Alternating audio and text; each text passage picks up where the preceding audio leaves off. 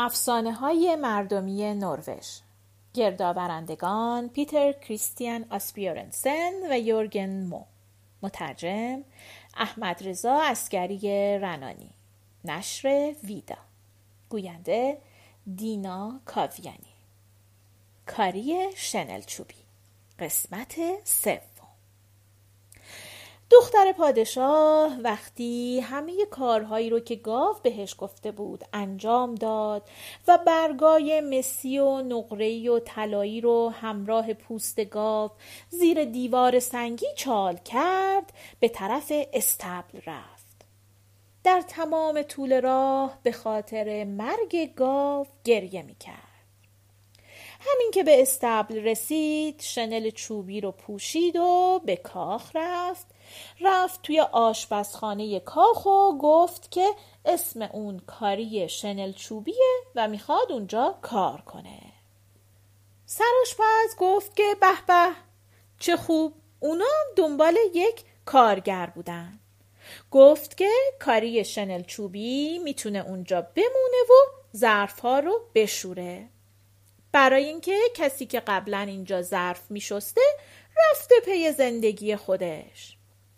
سرآشپز گفت تو هم اونقدر اینجا دووم نمیاری، به زودی حوصلت سر میره و تو هم میری دنبال زندگی خودت. البته دختر پادشاه خوب میدونست که همچین اتفاقی نمیافته، اون جایی نداشت که بره.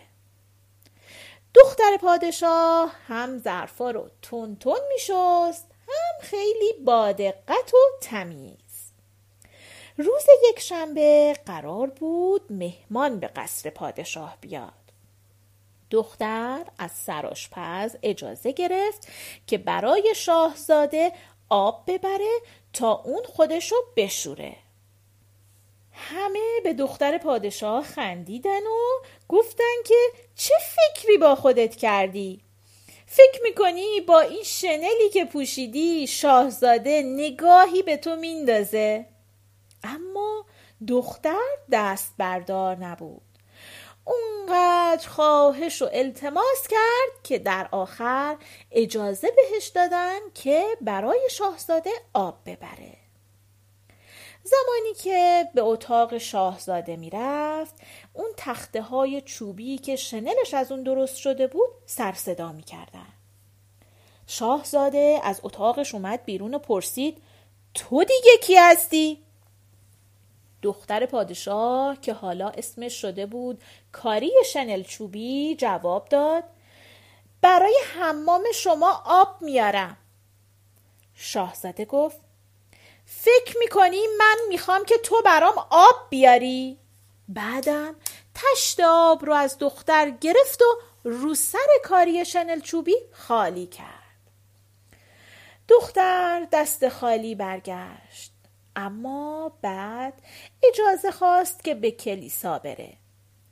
کلیسا تو همون نزدیکیا بود. بهش اجازه دادن که به کلیسا بره.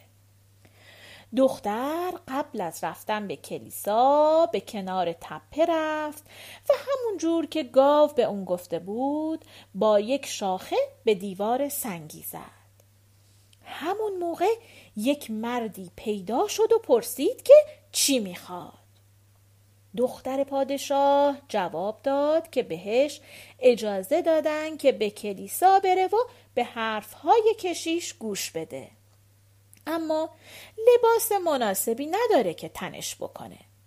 همون موقع مرد یک دست لباس بسیار زیبا به کاری داد که رنگ لباس به درخشش جنگل مس بود.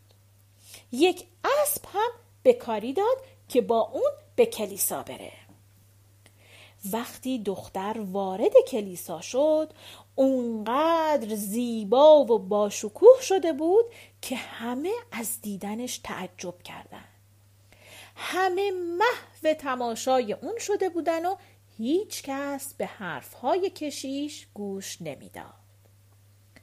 شاهزاده هم همونجا بود. اونقدر جذب زیبایی این دختر شده بود که حتی یک لحظه نمیتونست چشم از اون برداره. همین که حرفهای کشیش تموم شد و دختر خواست از کلیسا بیرون بره، شاهزاده با عجله خودشو به دختر رسوند تا در کلیسا رو برای اون باز کنه. از قضا یکی از دستکش‌های دختر در دست شاهزاده موند. خودشم با عجله سوار اسب شد و از اونجا دور شد. شاهزاده هم با شتاب پشت سر دختر رفت تا از اون بپرسه که اهل کجاست، اسم و رسمش چیه. کاری به شاهزاده گفت که از سرزمین گرمابستان میاد. وقتی شاهزاده خواست دستکش کاری رو به اون برگردونه، کاری گفت روشنی در پیش است و تاریکی در پی. شاهزاده نمیداند چه راهی میکنم تی. شاهزاده به عمرش همچین دستکشی ندیده بود. از این طرف تا اون طرف کشور رو گشت و از همه سراغ سرزمینی رو گرفت که اون دختر اسمش رو آورده بود. اما هیچ کس از سرزمین گرمابستان خبر نداشت. دوباره روز یکشنبه شد و یکی از خدمتکارا باید برای شاهزاده حوله می برد. کاری گفت اجازه بدین که من حوله شاهزاده رو براش ببرم. افرادی که تو آشپزخونه بودن دوباره خندیدن. گفتن برای چی میخوای این کار رو بکنی؟ مگه ندیدی دفعه پیش چه بلایی سرت آورد؟ کاری باز هم اصرار کرد. دست آخر بهش اجازه دادن که حوله رو به اتاق شاهزاده ببره. کاریم با عجله از پلکان بالا رفت. دوباره مثل دفعه قبل شنل چوبیش سر صدا کرد. شاهزاده از اتاق بیرون اومد و تا چشمش به کاری افتاد، حوله رو از دستش گرفت و اونو به صورت کاری زد و گفت زود از اینجا دور شو دیو بد رخسار.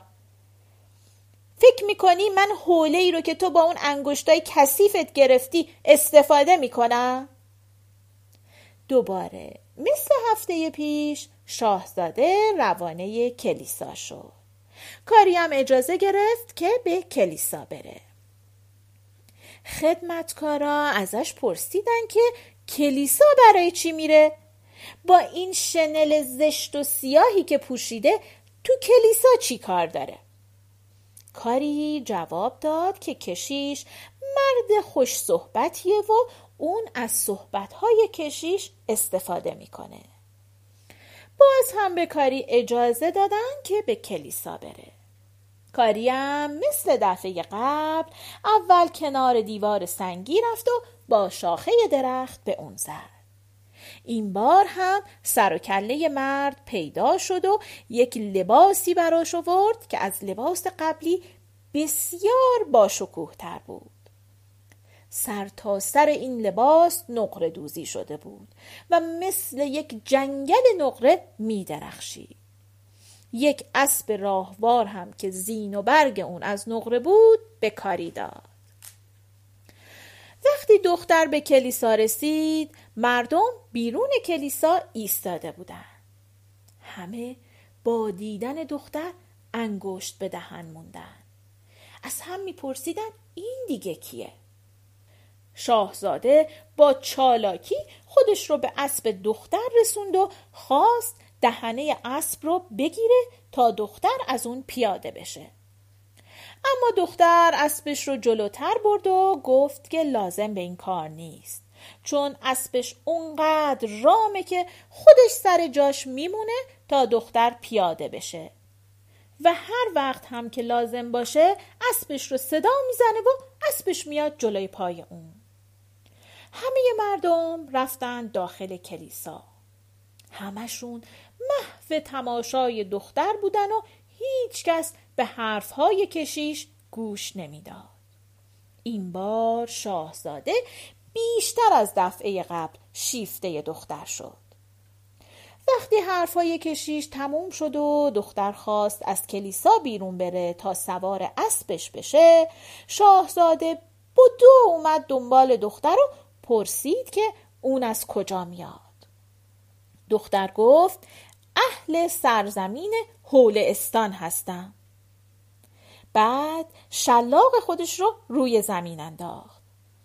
همین که شاهزاده خم شد تا شلاق رو برداره، دختر گفت روشنی در پیش است و تاریکی در پی، شاهزاده نمیداند چه راهی میکنم تی.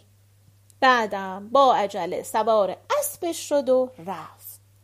شاهزاده متوجه نشد که دختر از کدوم طرف رفت. این بار هم شاهزاده به تمام گوشه و کنار سرزمین خودش پیک فرستاد و سراغ سرزمین هوله‌استان رو گرفت. اما باز هم دست خالی موند. هیچ کس اسم این سرزمین رو نشنیده بود. یک شنبه بعد از راه رسید. قرار شد که کسی شانه شاهزاده رو برای اون به اتاقش ببره. کاری خواست که این کار رو به اون بدن. همه افرادی که تو آشپزخونه بودن اتفاقات دفعه پیش رو به کاری یادآوری کردن. اونو سرزنش کردن. گفتن چرا میخواد با این لباس سیاه و کثیف پیش شاهزاده بره؟ چرا فکر میکنه که با این سر و وضعش میتونه دل شاهزاده رو ببره؟ اما کاری دست بردار نبود. اصرار و خواهش کرد. دست آخر به اون اجازه دادن که شونه شاهزاده رو پیش اون ببره. مثل دفعه قبل توی راه پله لباسهای چوبی اون به سر صدا افتاد. یه بار دیگه شاهزاده از اتاقش بیرون اومد و شونه رو از کاری گرفت و اونو رو سر کاری پرت کرد و به کاری گفت که بره و گورش رو گم کنه. اون روز هم یک شنبه بود. شاهزاده روانه کلیسا شد. کاری هم خواست که به اون اجازه بدن که به کلیسا بره.